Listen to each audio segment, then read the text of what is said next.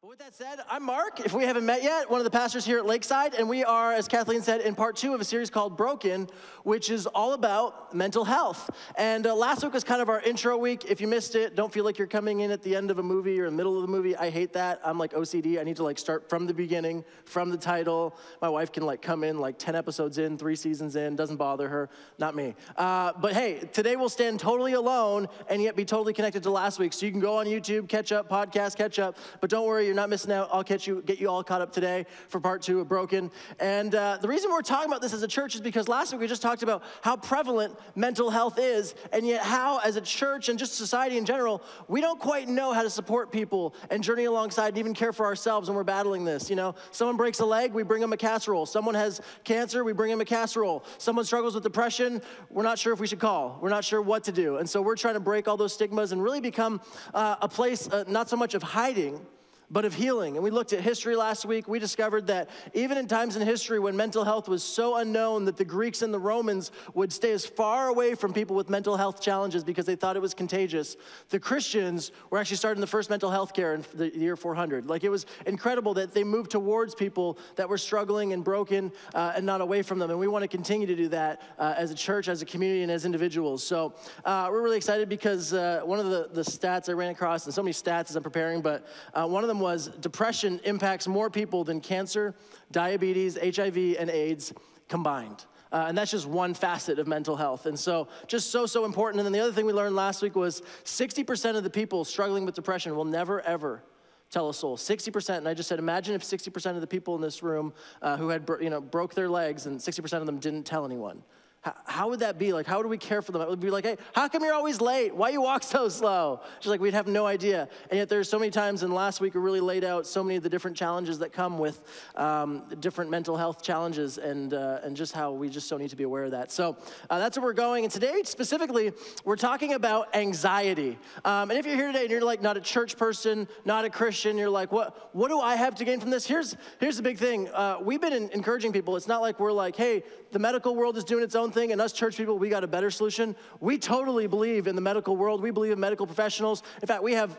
multiple doctors, one of them I met with this week, who come to Lakeside, who love God, love Jesus, and actually still believe in science. That those aren't two separate things, that we actually believe they're together. Scripture's clear that medicine's not a bad thing, doctors and healthcare is not a bad thing. And so we think that they actually go in tandem. And we actually just think that there's something about Jesus that said, I have come to bring life so that you may live life to the full that Jesus' model of living was actually to live fully alive. And to live with mental health is not fully alive if you've ever, and I'll share my story, battled with it, that it just feels like you're broken, that there's more to life that you're not able to experience. And so we're exploring what do the scriptures have to say and what does God have to say as Jesus people for that. And if you're not a church person, not a Christian, you can totally just steal these nuggets and kind of audit the course. And I'm not sure what I believe. I'm trying to figure out, but like, is it even practical? Does it even work? And so every week I'm just trying to give you one, one nugget to start applying um, as you engage with people battling mental health or as you battle mental health on your own. Um, and so, quick, quick poll for the audience here. How many of you have fire alarms in your house? Okay, better question. Who doesn't have a fire alarm in your okay, nobody wants to confess. Okay, good, good. I'm glad. I'll tell you to call your landlord. That's bad. Um, now, when you're, how many of you have ever had your fire alarm go off? Another, yeah, yep. Seems to be a common thing when you have a fire alarm. Um, how many of you call 911 the moment the alarm goes off? Exactly. Good. Smart. Because fire alarms, what I've learned, does not mean that there's a fire. No, it just means that it's possessed, right? Like it's just, it just goes off at 3 a.m. And so, anyways, if you hear your fire alarm go off, you know the first thing you do is not call 911. You go down to the kitchen and you find out your roommate is making Pop Tarts at 3 a.m. and they're just, you know, caught in the toaster and they're there with a fork. And you're like, no, no, no, don't put a fork in the toaster, right? Like you just saved their life. Thank you for the fire alarm. Or, you know, you check the kitchen, nothing's there. You go to the bathroom, you find your teenager smoking and he's 13, right? And you're like, whoa, we got a whole other issue and I need to call someone else, not 911, right? But it's just like, there's an issue here. Or you, you find out the back bedroom has the window open and your neighbors are having a bonfire, right? It's like there are so many things that can be going on. Or you go down to the kitchen and realize that birthday that you celebrated and that candle that you thought you blew out, you didn't quite blow it out, and now there's a fire in your kitchen. You better call 911 because your house is going to burn down, right? All that comes from a fire alarm. Now, that's awesome. But how many of you, like me, have had a fire alarm or a CO2 detector that is honestly like you question if it's possessed? Like you've prayed over it. You're like, this thing is just going crazy. Like there's no, yeah, okay, a few of you, we'll have a little meeting after. It's a serious issue, okay? So when I was newly married, we had this carbon monoxide detector that like went off at like two in the morning and it was going crazy. But there was, now that I think of it, I wonder if there was an issue. Maybe there was carbon. Anyways, part of the story is, is I like unplugged it. It kept going off. I did everything. I took the batteries because there's like a, it just it just kept going. It just kept going and kept going because found out later they have like emergency batteries backup in case of. Long story short, here's what I did to stop the noise because newly married, want to sleep. Uh, I stuffed it under a couch cushion. Can I just give like public service announcement? Never place your fire alarm or carbon monoxide detector under a couch cushion. It will not work and it will not save your life if you do that. But sometimes it's just like, it's just in the way and you just need it to be fixed. And long term, you never, like, I just think of it to myself, I'm like, if we had had a carbon monoxide leak in the building at that night, we would have died because we somehow took the batteries out and we just hid the thing that was meant to protect us. Now, let, let me just relate that back to, to what we're talking about. Any scientists in the room? Science, like, okay, uh, if you pass grade 10 science the first try, you're a scientist. I, I, I don't actually get to include myself in that group, but I just was showing you what to do. Okay. Anyways, uh, so grade 10 science, you learned about biology, you learned about the body and how amazing human biology is, and you learned that the human body actually has built-in alarms. You know that, that our human body, it's this thing called pain. Some of you are like, I wish I could just get rid of pain. Doctors will tell you, pain is actually your friend. Pain actually tells you when things are going wrong. There's a, there's a disease called leprosy. And a lot of people for a long time used to think that leprosy was a disease where your fingers and toes fell off. What we've realized now is actually no, what happens is, is your nerve endings stop working and you can't feel pain. And so people with leprosy end up touching things that are boiling and they end up burning their hand and they, you know, they chop their finger as they're cutting and they don't realize, they don't pull away. And they end up just end up losing their digits. In, in the olden days, they would actually take people with leprosy and throw them out into some of the dirtiest places and just be like, they were scared to catch it. And then rats would come while they were sleeping and nibble on their fingers. And they would end up just losing things, not because they were falling off, because they didn't know that some something was wrong because they could not feel pain. And so pain is one of the great, you know, physiological uh, miracles that shows us in this masterful way, this is bad, get away. Shows us painful things, burning things, all that kind of stuff. And uh, as one professional said, and I love this line, and I think it's just so impactful, they said, emotions are kind of the alarm bells of the soul that uh, I know Kathleen said we're going to talk about emotions today, and some of you are like, okay, I can check out and check my email, right? It's just like, we don't need to talk about emotions, or I don't have any emotions, or whatever it is. And yet, what you realize, you talk to psychologists, and say, no, emotions are the alarm bells of the soul. And uh, I'm going to tell a story, a bit about my story, and uh, what I kind of realized is that I, in a lot of ways, went through a season of my life where I took the battery out of those alarms and missed out on what was put in there by God to show us when things are not going so well. And so last week, one of our pastors said, Mark, you know, you kind of alluded to, you guys know my story, and so I won't go into it. He's like, you know, it's kind of like what he's saying. He's like, you know, not everyone comes to church every week, right? Like, not everyone's like you, where they're here every week because of their job. And some people, they don't make it every week. And so if they miss the one week you told your story, they don't know your story. We have a lot of guests, a lot of people. So I thought, let me take a few minutes and just tell you a little bit about my story, get you all caught up. Um, a few years ago, I was, uh, I was a pastor. Uh, I guess I'm still a pastor, but I was. Uh, I was still a pastor then, and so I was pastoring, pastoring a church. And I know, I know many of you think we work like one hour a week. I know, I get that. Um, but, uh, but we don't. We, we do some other things too. And uh, in fact, we, we struggle with some of the, the same things that you struggle with in your workplace. In fact, you'd be astounded if you read the stats on pastors and their burnout rates and their mental health statistics. It's incredible to see the workaholism that plagues this industry, okay?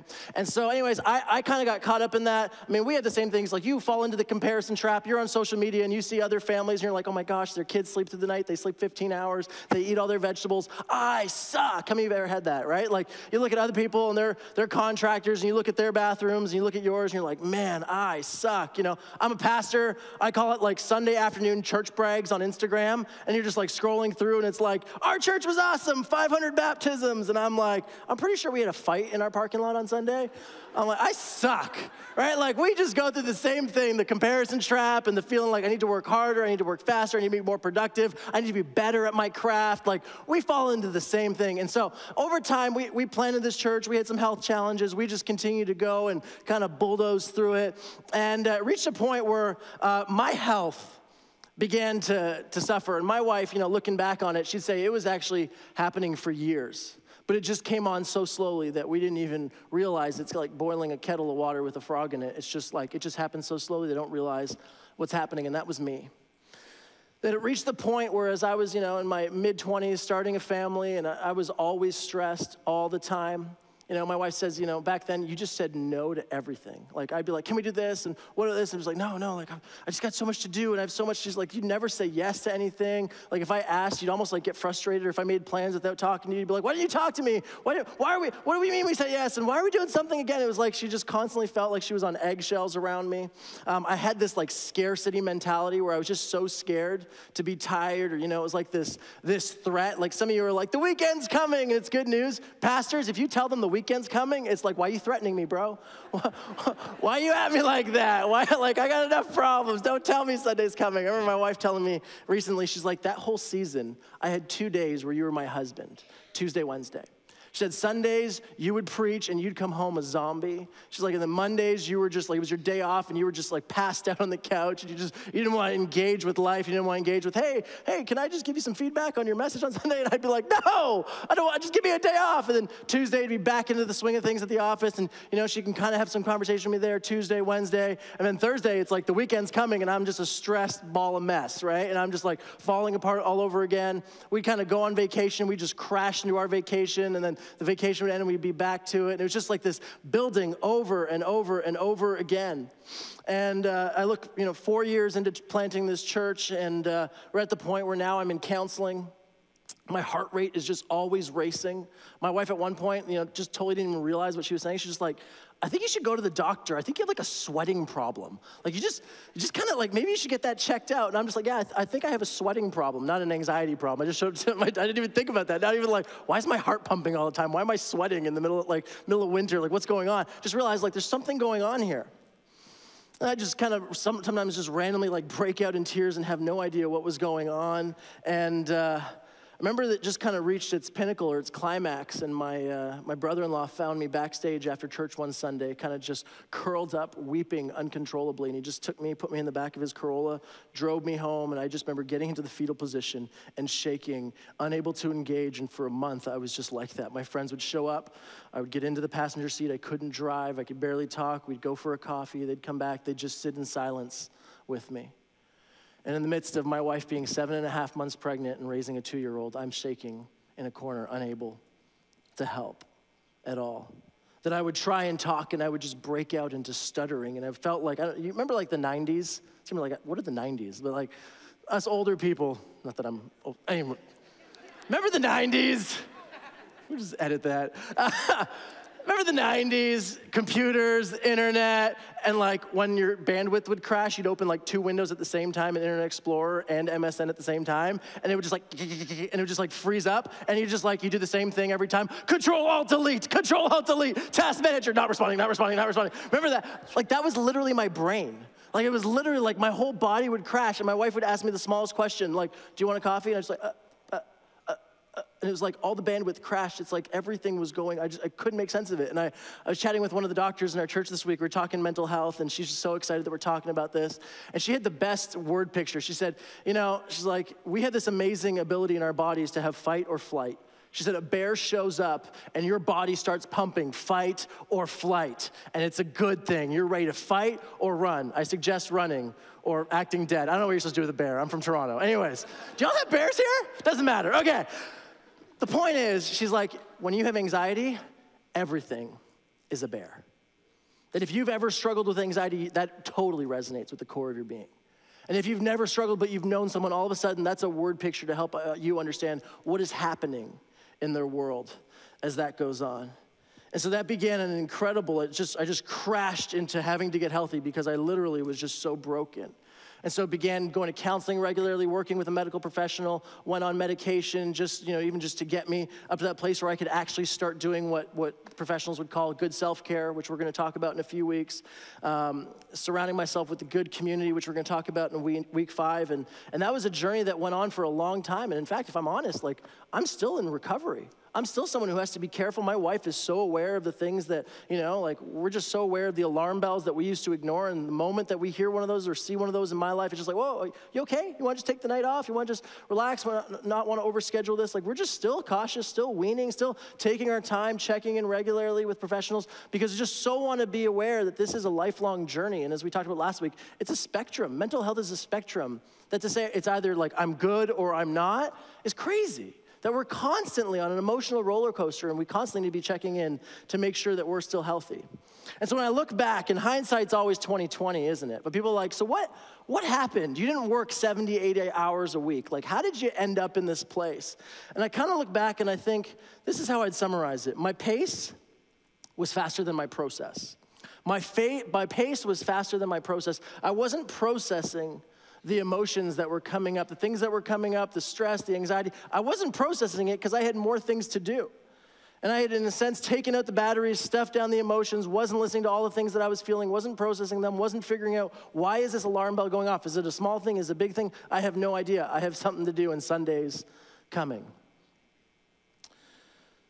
And so today, what I want to talk about a little bit is how do we put the batteries back in the alarm? Next week, we'll talk about fighting the fire once we find it. But how do we put the batteries back in to become aware of what is happening? And I want you to turn to the book of Luke, chapter 10, verse 38, if you would. And uh, we're going to have it on the screen. But it's a story, you probably know the story, story of Mary and Martha. It's one of my favorite stories. Uh, I just want to read it for you. Would you, you good with that? I don't know why I ask that every time. You guys, it doesn't matter. we already picked it. It's already programmed. All right. Uh, 1038. Now, as they went on their way, Jesus entered a village, and a woman named Martha welcomed him into her house. Now, I just pause there for a second and just think like Jesus, wherever he went, had this massive entourage of people who were just so desperately wanting to hear his teaching, see his miracles, like touch him, like be near him. Like there was just something about him. Like the places he went, like you'd have enough people to fill the Sleeman Center. And yet in this town, in this moment, he steps into someone's house. And know about you, but like, how do you prepare for Jesus coming to your house? Like, do you prepare food? What kind of food? Like, should it, I mean, he's like King of Heaven on earth. Like, it should be good. Like, don't do KD, right? Like, like, what are you gonna serve? What are you gonna do? Like, do you need to have jugs of water that he can turn into wine? Should he have a dead person in the corner that he can rise to life? Like, raise to life? Like, how does that? Like, what do you do? How do you prepare, right? And so, anyways. And uh, so comes to Martha's house. She had a sister called Mary who sat at the Lord's feet, who sat at Jesus' feet, and listen to his teaching, which in that culture, women were not allowed to sit at the teacher's feet. Some people actually had rumors to say, we don't think women are actually capable of learning. We know how dumb that was. Um, but they actually believe this. Jesus obviously didn't. He was totally cool with her, but culturally, this was taboo, okay? So while Mary's sitting there listening to Jesus teach and just eating it up, her sister is distracted with much serving. She's just busy, busy, busy trying to get everything ready for the meal, okay? And so Martha goes up to Jesus and she says to him, Lord, don't you care that my sisters left me to serve alone? It's like, don't you, to which I just imagine it's kind of awkward. Everyone's teaching, everyone's listening, taking notes, and she's talking, and she's like, just like, she just barges in. She's like, Lord, don't you care? She's like, oh, sorry, what? Don't you care that sisters left me serve alone? And then I love this part, it's my favorite part. Tell her then to help me. To which I just kind of imagine Jesus be like, oh, oh, so sorry, sorry, you can't be here. You, can you go help your sister? Right? It's like, like, what's going on? And yet, Jesus, I just love, he's so masterful. He says this The Lord answered her, Martha, Martha, you are anxious and troubled about many things. And she was. I don't know what it was, but many things. Maybe it was the guest list, maybe it was the table settings, maybe it was the appetizers, maybe it was trying to start the fire so she could cook dinner. I don't know what she was troubled about, but there were a lot of things that were troubling her. And she's the Mary, and or she's Martha, and then there's Mary. Okay, now how many of you, if you're like you're like I'm a Martha, like I'm a get the job done, like don't don't chit chat. How many of you are Marthas? It's okay to be a Martha. How many are Marys? You're like the people like, it's moving day, you got the U-Haul for three hours, and Mary's standing on the ramp just chatting, and there's people trying to move the piano down. How many are married or in friends with a Mary? They won't confess it, but okay, right? You hate Marys, you Marthas, right? You're like in the kitchen at a dinner party, and like you got all these dishes to put away, and they're like right in front of the dishwasher, and you're like bumping them with the door, like, excuse me, sorry, slamming cabinet doors. That's a Martha move, okay? Not a Mary move, right? So, anyways, um, Jesus is like, you're, you're anxious about many things. He says, but one thing is necessary. To which I just imagine Martha being like, no, no, no, no, no, no. There's many things that are necessary, not just one. Jesus, you obviously know nothing about hosting. And this is what Jesus says in response Mary's chosen the good portion, which will not be taken away from her. What was Jesus saying? Was he saying it's better to be a Martha or a Mary than a Martha? No. Was he saying it's better to just sit on your butt on the couch like Jabba the Hutt and not help do the dishes at night? No, don't say amen to that. That's not what he was saying. What was he saying? In fact, because what we know when we read the scriptures is what Martha was involved in was actually very good. Hospitality is a spiritual gift, like it's good to do. But Jesus seems to be saying, in this moment, you chose the wrong thing to do. It's not what you're doing is bad, not that hospitality is bad. Don't let people do that. Oh, you're such a Martha. Stop being a Martha. Those are all good things. Jesus saying, in this moment, you misread the situation. You picked the wrong thing. And I just, I just, I told you, I tell you this every week. I have this wild imagination. So if I could like back to the future of this situation and take myself back to that situation and be like, Martha, Martha, come here, come here. Just, stop yelling at Jesus for a second. Come here, right? Just like, hey, I'm from the future. My name's Mark, pastor at Lakeside. I'm actually going to be teaching on this text this Sunday. Um, it, it made it into the Bible. Like, I made it into the Bible. You made it into the Bible. She's like, what does it say about me? But like, they didn't mention what you were wearing, didn't mention how clean your house was, didn't mention what you served for dinner, didn't mention the aged wine or the aged cheese that you brought out just for this special event. None of it made it. What made it? Well, actually, the story kind of uses you as an example of what not to do. What? it was supposed to be about myself. Like, nope, nope, not how it went down. She's like, but but Jesus is telling me there's only one thing to focus on, but there's so many things to focus on. I just like, no, no, no, no. She's like, no, no, I have to prepare, I have to cook, I have to clean, I have to do all She's like, whoa, just one second. Jesus, Jesus, can you just come over here a second? Hey, hey, Martha's really worried about what you're gonna eat. Can you just ease her anxiety a little bit? It says she was anxious and worried. Oh, Martha, Martha, do you know one time I went 40 days without eating? I'm good for the next hour. Do you know this one time I fed 5,000 people with the equivalent of a tuna sandwich? Like, you literally could have brought a granola bar and we could be eating a 10 course meal. Like, didn't need to be worried about this. Like, make your own tacos would have been fine. Soup, soup would have been fine, right? Like, it would have been good. And it's just kind of just imagine, just like, oh, uh, are you sure? Just kind of imagine Jesus being like, I, I just wish you'd been with Mary because I just I came to your house because I want to be present with you, because I want to be with you, because it's so important to me. I'd be like, but Martha, you got so busy and moving so fast, you missed all the cues. And you were doing something that you thought was so important. You got carried away, and the person you wanted to serve, you wanted to make the perfect home and the perfect hospitality, and you yelled at Jesus. She'd be like, Is that gonna make it in the Bible? Yeah, verse 40. It's gonna be in there there is a massive correlation between the pace that we move and our mental health. Is pace the only thing that is related to mental health? Absolutely not. But I'm telling you, the moment you have a crash like mine, and I talk to tons and tons of people, the one thing that always comes up is the pace that we move, that we do not know how to move slow enough, that we do not know how to put the batteries back in and actually be aware of our surroundings and be aware of all the things that are going on and be able to process them. And so often we are so busy and yet not at all effective because we don't realize what we're doing. I love Morton Kelsey. If you're pregnant and looking for a kid's name, Morton Kelsey. Only person that's gonna reply on the playground is your kid. Awesome name.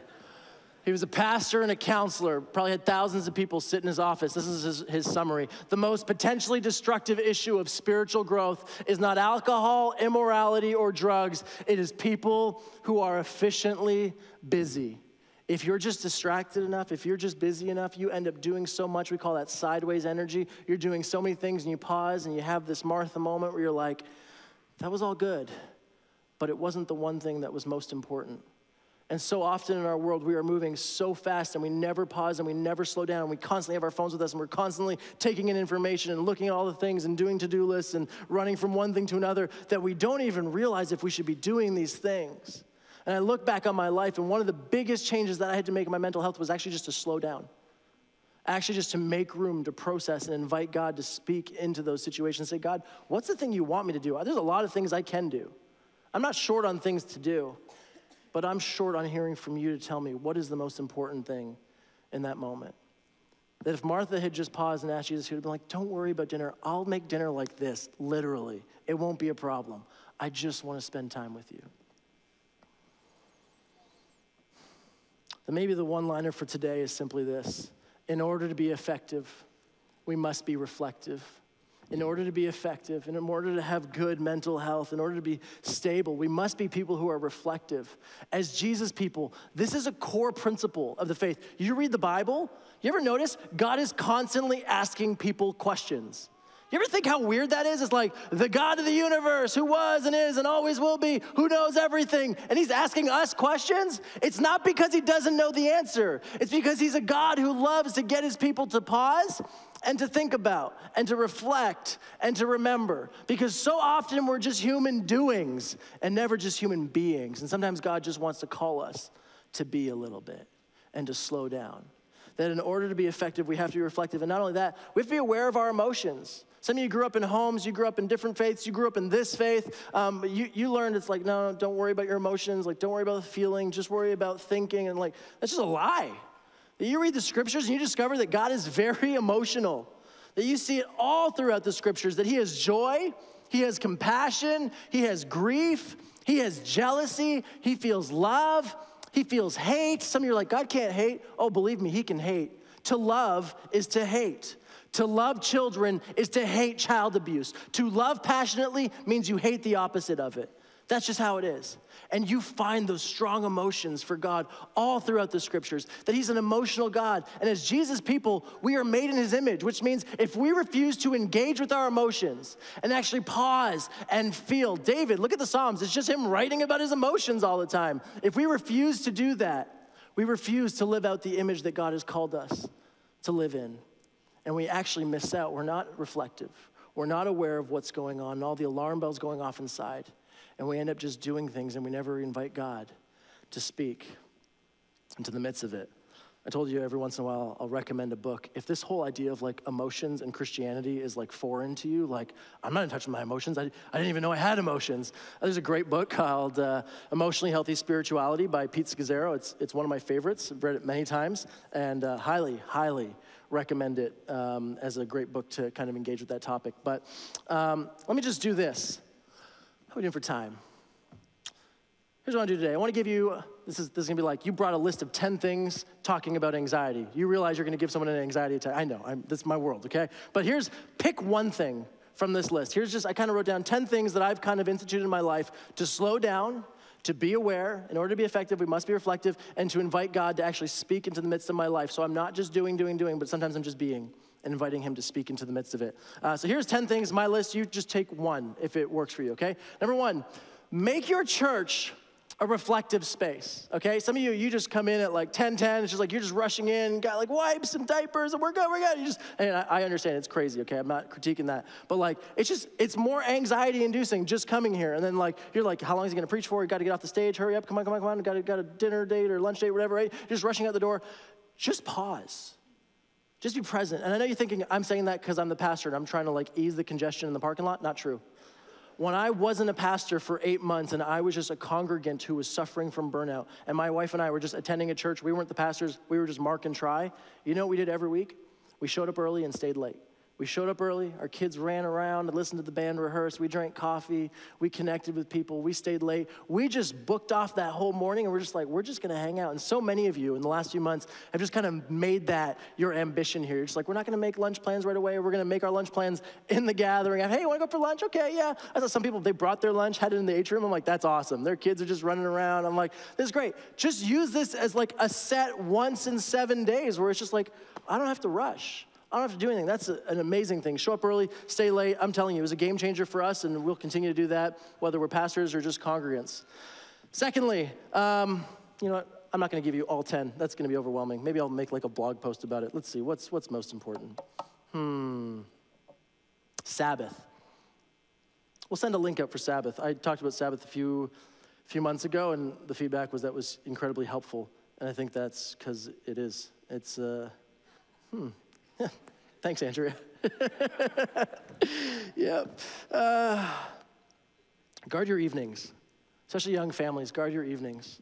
Um, it's just such a special time with your kids and your spouse. I remember um, Jeff telling me a while ago, he said, We were at this place where we were traveling the world, we had young kids, and someone just said, like, if it's too crazy to do all those things with your kids, maybe that's not what God wants you doing right now. And it was just like this, like, Poof.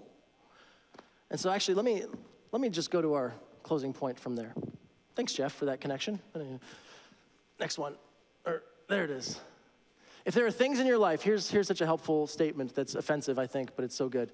If there are things in your life that you cannot get done, there are things in your life that God doesn't want you doing. If there are things in your life that you cannot get done, there are things in your life that God doesn't want you doing. That so often we're just like, okay, I just need to work harder, sleep less, like go faster, faster, faster. It's like that's taking the batteries out of the alarms. And some of us just need to be gut level honest and say, like, we can't just say yes to everything that comes around.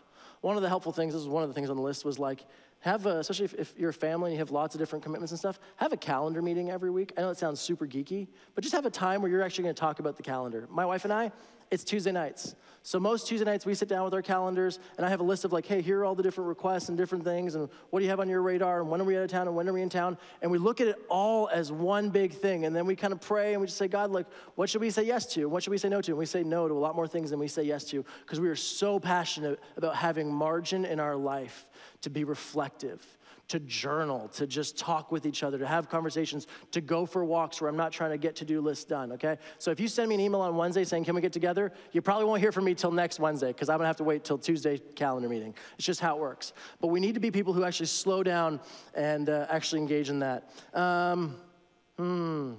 Note to self never make a list of 10 things you wanna go through at the end of the sermon. It's way too much. Um, ah, gosh, I just have so much I'm saying about.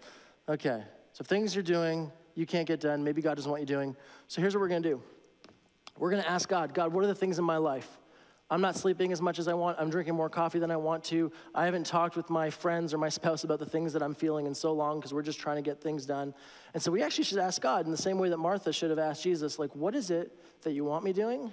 And what is it that you want to take off the list?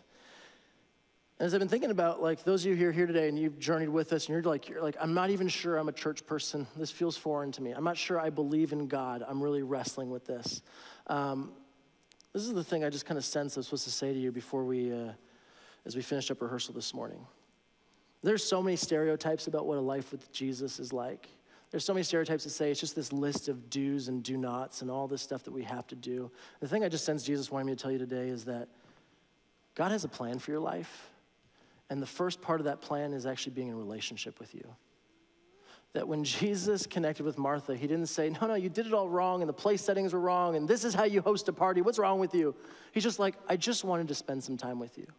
That as Jesus people, we believe that the God of the universe came in the flesh to put us back in relationship with our Creator, to show us what our Creator was like, and to put us in relationship with Him. And we believe that that's an invitation that is open to everyone but we have to accept it.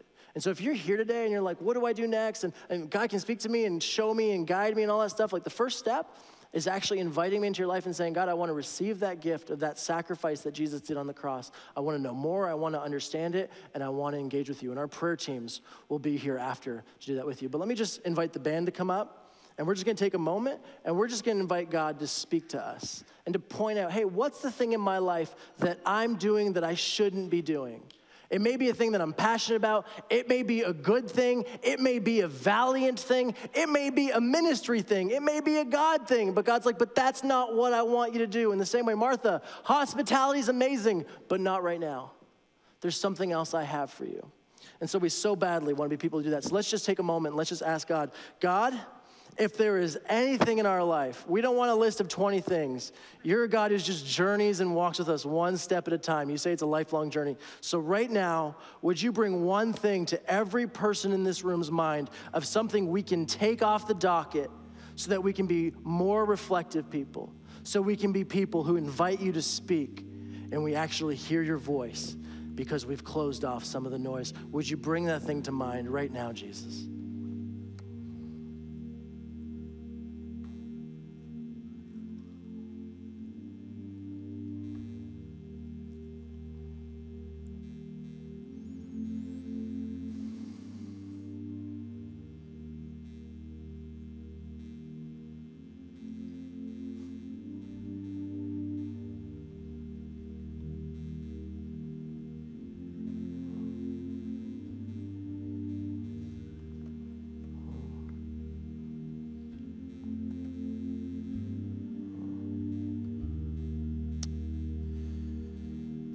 Whatever that thing is,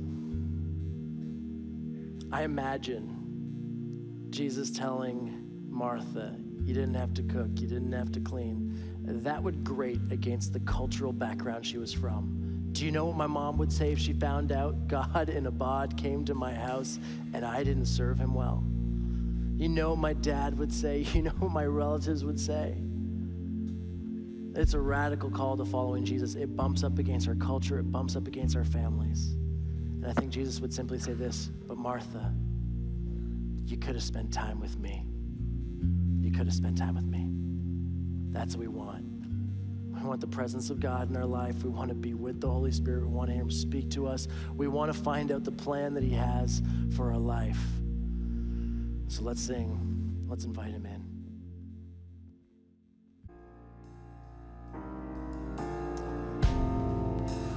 I love that song. I love the words. Uh, as you're heading out, our prayer team's up here. I always say, just be selfish with prayer. You're like, ah, but my thing's not as big as someone else's. If you want prayer, just come on up. If you're wrestling with the idea of relationship with God, come on up. They'd love to just pray with you and just journey with you. And uh, one of the things I love to do is just give you a blessing as you go. And so I just want to bless you with uh, courage to be still. I think that's one of the scariest things to do as, as people in this culture and as Jesus people. We feel the need to constantly be moving. But the thing you would have discovered 2,000 years ago if you followed Jesus was there's a lot of downtime. There's a lot of times where it's like, where'd Jesus go? It's just off in the woods, oh, desert. He just always was pausing to be reflective, and that's where his effectiveness came from, because he was engaging with his Father. May you be reflective people. You'll be incredibly effective in your lives, in your work, in your home, and in your city. So go in Jesus' name. See you next week for part three.